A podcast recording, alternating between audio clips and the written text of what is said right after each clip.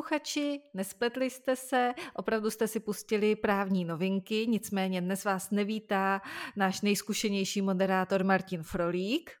Ale místo, ale místo něj nejzkušenější moderátorka eh, Kristýna Faltínková. Jediná moderátorka, která se snaží nabrat nějaké další zkušenosti a proto dneska dostala příležitost vás přivítat. Takže dobrý den, vítáme vás u dalšího dílu právních novinek a jdeme se podívat na to, co se nového událo v legislativním procesu a na našich nejvyšších soudech. Martine, co se nám stalo ve vládě? Stalo se tam něco? Tak dobrý den i ode mě a pokud eh, jde o to, co se stalo ve vládě, stala se tam eh, novela eh, zákona o státních zastupitelstvích, což si možná vybavíš je jeden z programových bodů vlády, uh-huh. kdy je snaha změnit trošku koncepci státního zastupitelství a ta se bude měnit celkem zásadně. Jedna z prvních věcí, která se mění, je, že Eh, nejvyšší státní zástupce už nebude jmenován tak trochu Erfurt na furt, respektive na eh, dobu neurčitou, jak tomu bývalo do teďka, ale na sedm let a bude moct být mm-hmm. jmenovaný pouze jednou na těch sedm let. Eh, I když bude jmenovaný na tuto dobu určitou, zůstává možnost nejvyššího státního zástupce odvolat pro zákonem stanovený důvody.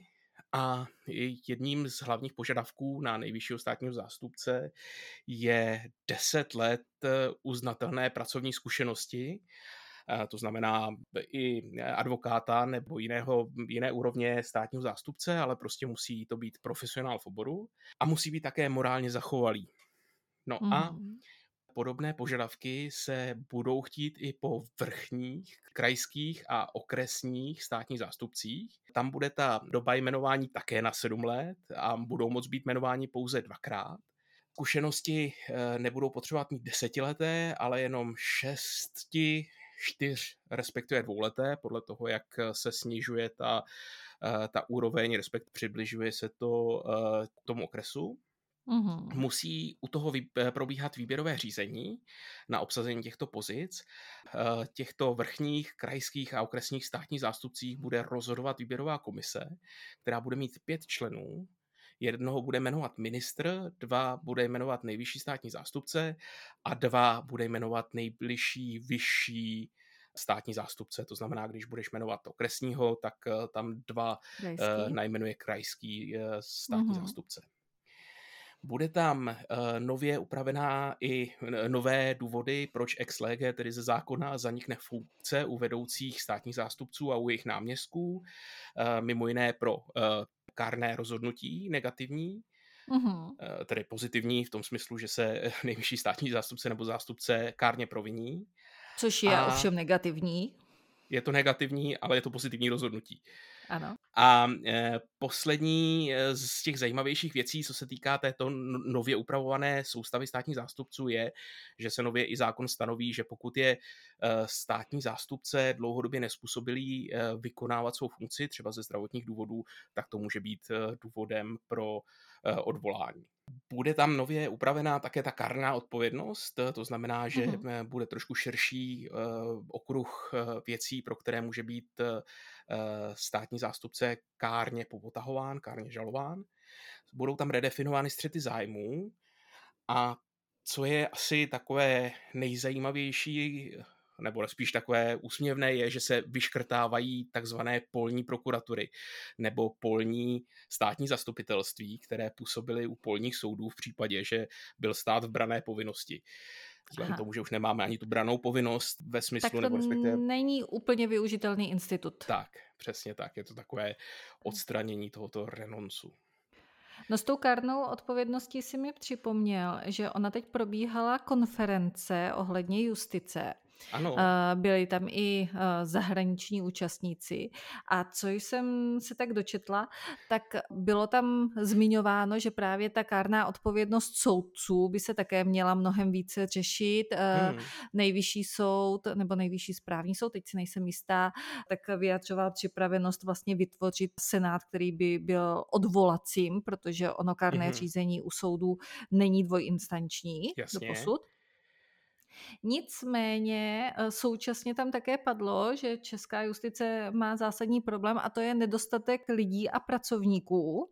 Aha. A vzhledem k tomu, že skoro všechno je o penězích, tak i tady to uh, je o penězích, protože ono vlastně se potenciálním pracovníkům na soudech, například asistentům soudců, hmm. kteří zoufale chybí, tak eh, vlastně vyplatí jít na právnickou pozici jinde ve státní sféře, takže neporovnáváme to se soukromým sektorem, mm. ale eh, jinam v rámci státního aparátu než na soud, protože ty eh, platy jsou tam vyšší.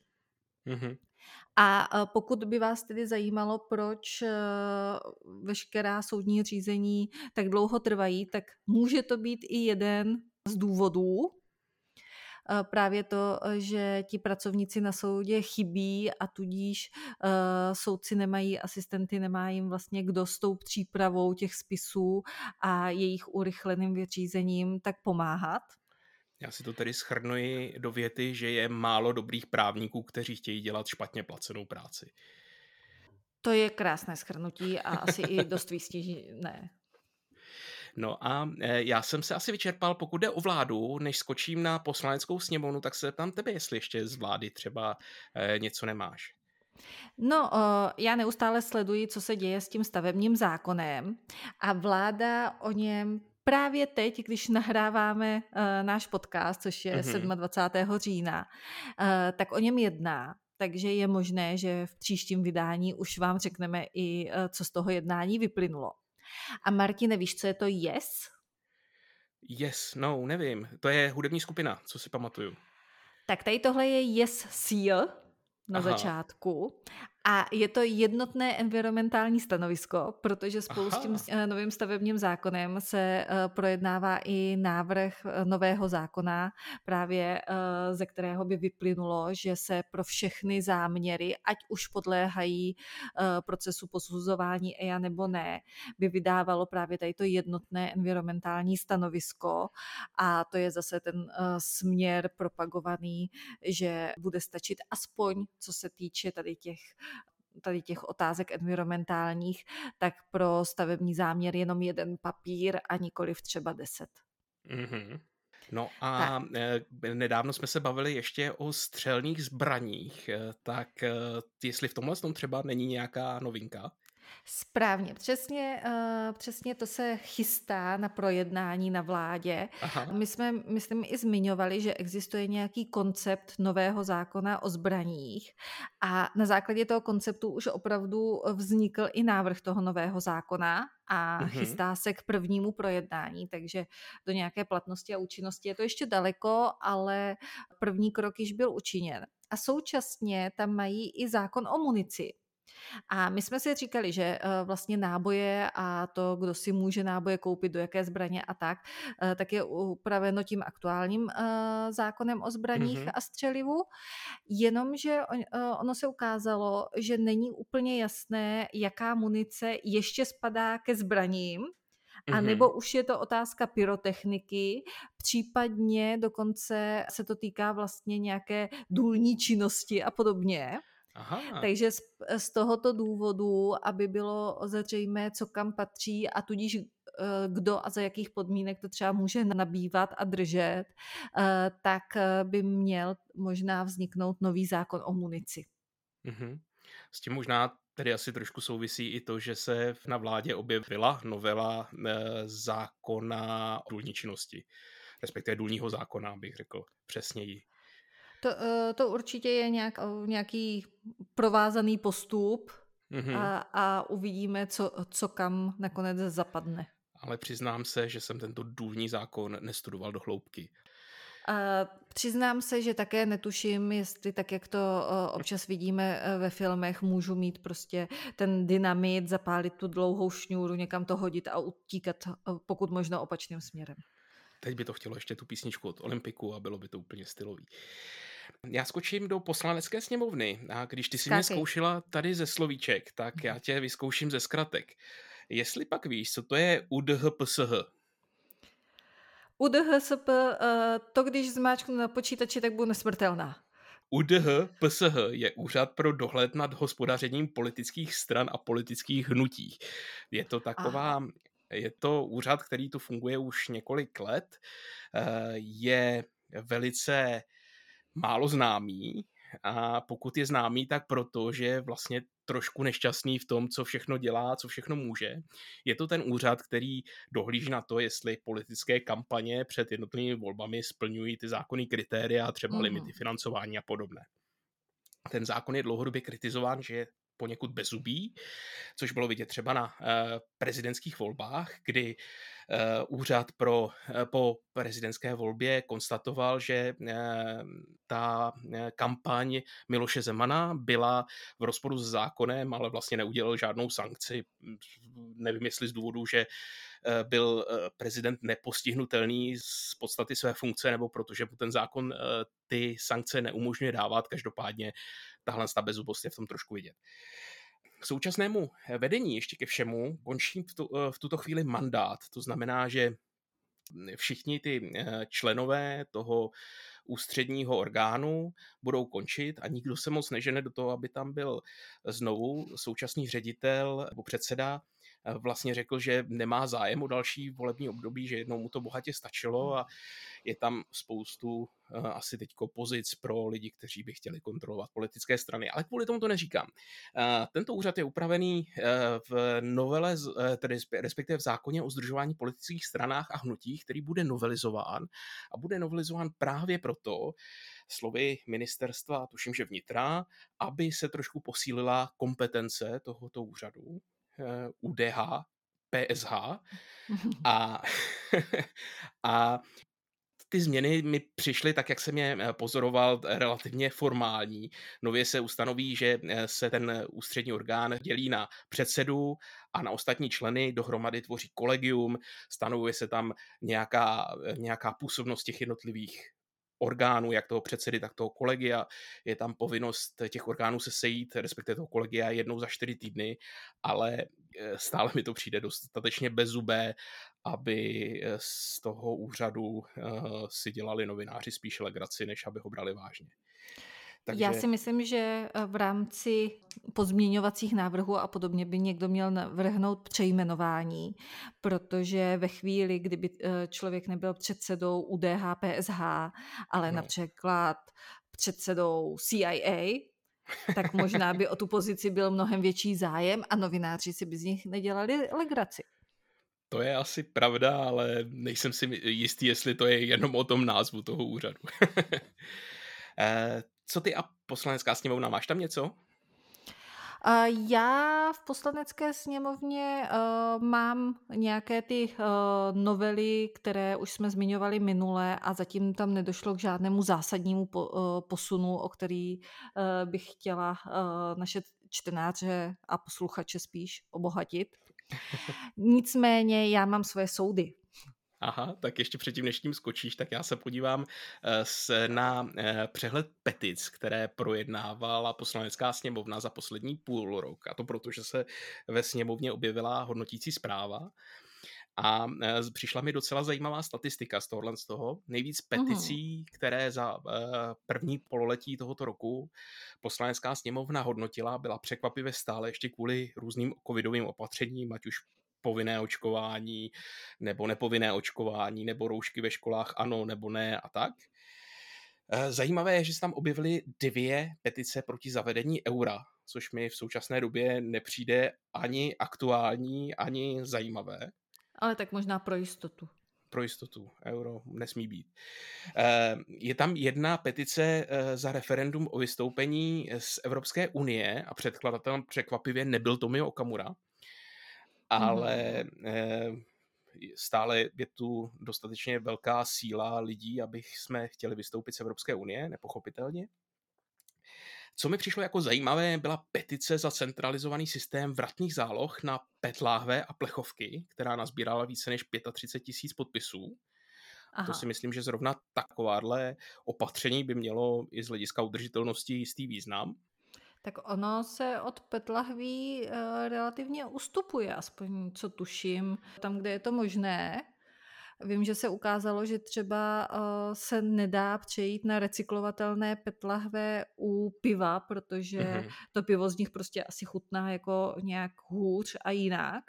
Takže raději, než aby měli recyklovatelné, tak se vrátili ke sklu. Hmm. No já si myslím, že obecně je problém, že pivo z PET flašky chutná prostě špatně a je úplně jedno, jestli je recyklovaná nebo ne, ale uh, nevím. Každopádně i já jsem uh, po dlouhé době opustil PET láhve a doma si uh, vaříme sodovku. Teďkou. Vaříte sodovku? Máme na to sodovar. Tak až zase nebudeme mít o čem v podcastu mluvit, tak budeme chtít recept. Dobře. A poslední ještě taková perlička. Našel jsem tam dvě velice zvláštní petice, které měly pod dvě stovky hlasů každá. První z nich byla 61 eh, podpisů proti nezastropování pohoných hmot eh, při současné energetické krizi a 125 mm. podpisů za zachování slev na jízdném pro seniory, studenty a prostě ta slevy, které tady vyhlásila předchozí vláda.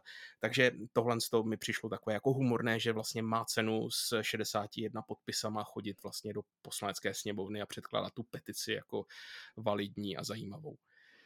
Tak možná si to potom můžeš eh, napsat do životopisu, že si uh, nějakou petici zorganizoval a předložil. To je pravda, ale stejně si to tam asi psát nebudu. Tak jo, tak já jsem asi vyčerpaný a teď uh, hurá na judikaturu. Hurá k ústavnímu soudu.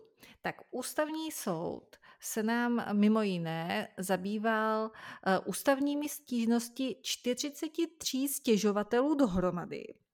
Což uh, tito stěžovatelé totiž byli neuvolnění funkcionáři obcí.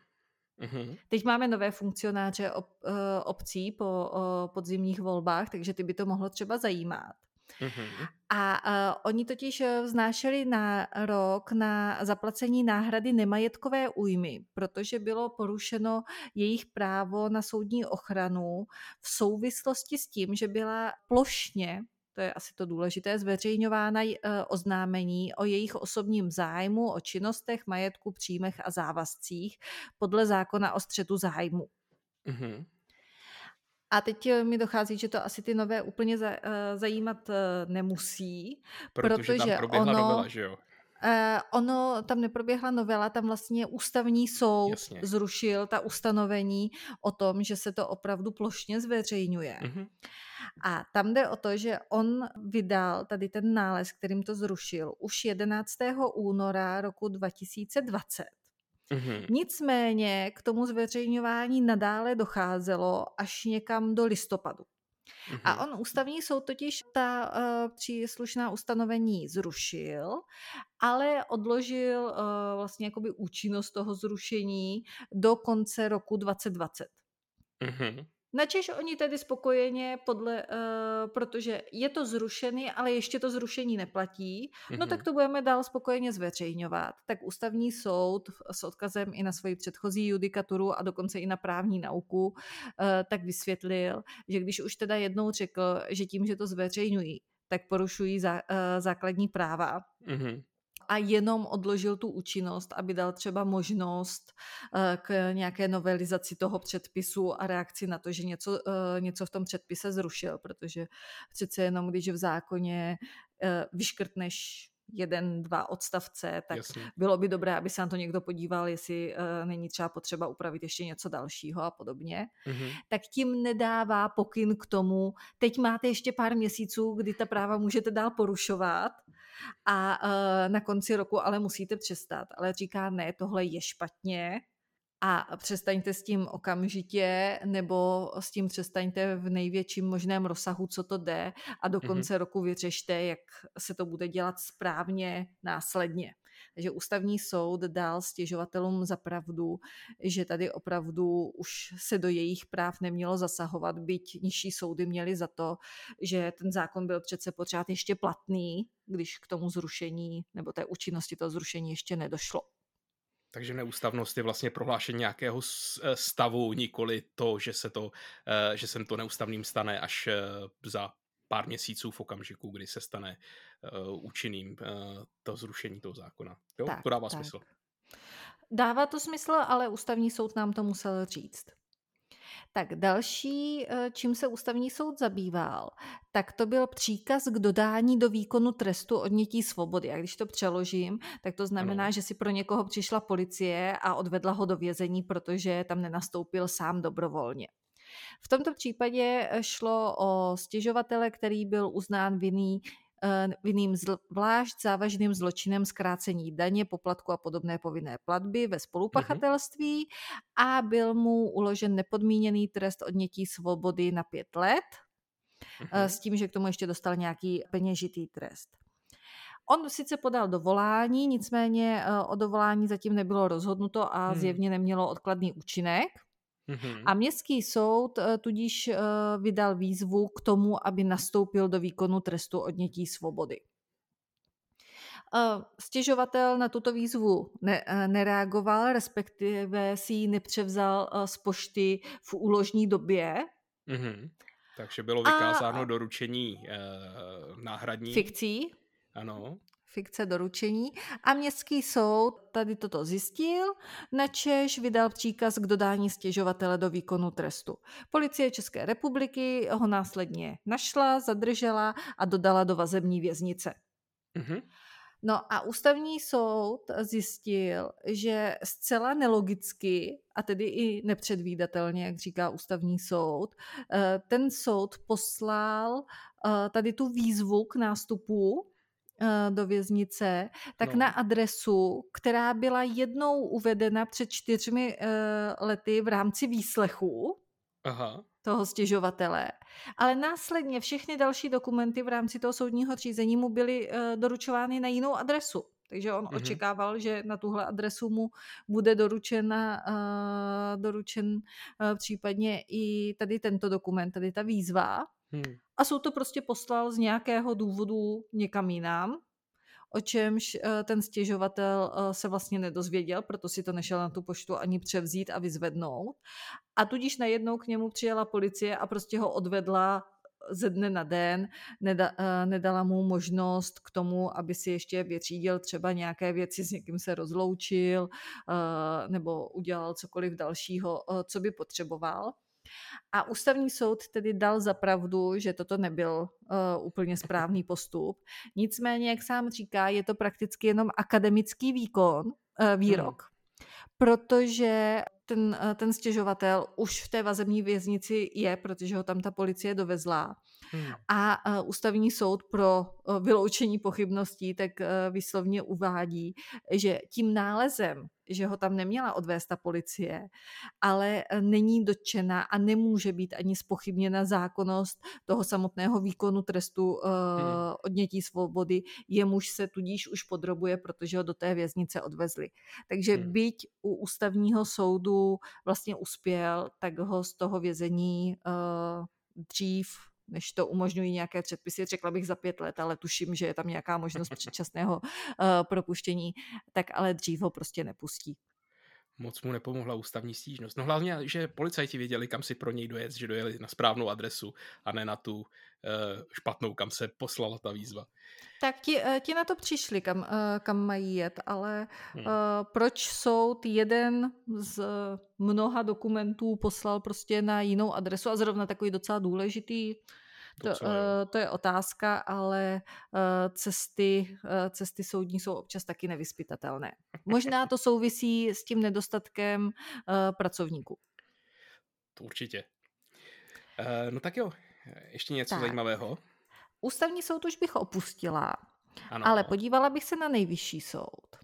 Nejvyšší soud, co se týče mojí praxe, tak řekl relativně uh, zajímavou věc ohledně kauce, Uh, protože to možná známe uh, všichni, kdo jsme někdy uh, byli v nájmu bytu mm-hmm. a podobně. Tady v tom projednávaném případě se ta jednalo o nájem pozemku, ale to není až tak podstatné.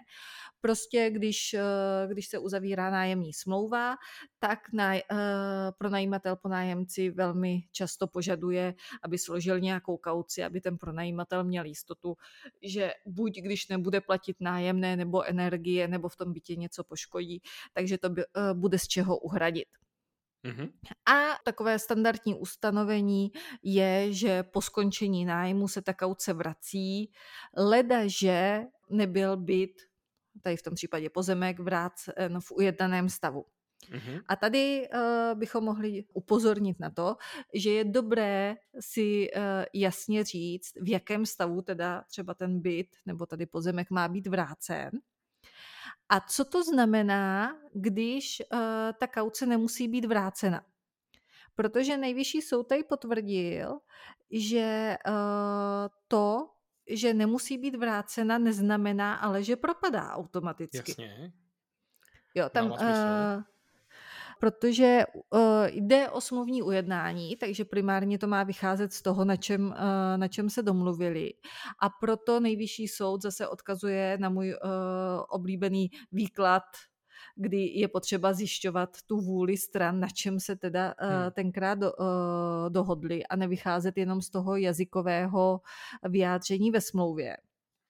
Nicméně v soudní praxi podle nejvyššího soudu není pochyb, že právo nájemce žádat vrácení kauce je vázáno na zánik nájmu mm-hmm. a k tomu vrácení je potom povinna ta osoba, která je pronajímatelem. Ale jak si sjednají uh, další, uh, další body, tak to už je na nich, na tom smluvním ujednání. Mm-hmm. Ale pokud tam není uh, jasně ujednáno, že ta kauce má sloužit například k úhradě nějaké smluvní pokuty, uh, mm-hmm. pokuty za to, že nebylo řádně uh, vyklizeno a podobně, tak si tu kauci ten pronajímatel nemůže jen tak ponechat. Mm-hmm. A Současný... znamená to tedy, Promiň, ano. znamená to tedy, že třeba musím si ve smlouvě nájemní vysloveně eh, ujednat, že kauce bude použita třeba eh, k navrácení eh, té věci nebo toho pozemku do toho stavu, ve kterém jí měl odevzdat? Že to tam musí být takhle výslovně ujednáno?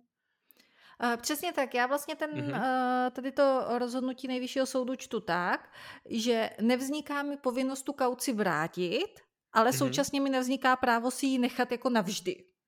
Jasně. Protože on, eh, ten nájemce, když mu řeknu, hele, ty jsi to pořádně nevyklidil, no tak to vyklidí třeba za týden hmm. a tím mu vznikne nárok na to, abych mu tu kauci vrátila, protože se říká, že kauce se vrací po skončení nájmu a vyklizení. Hmm.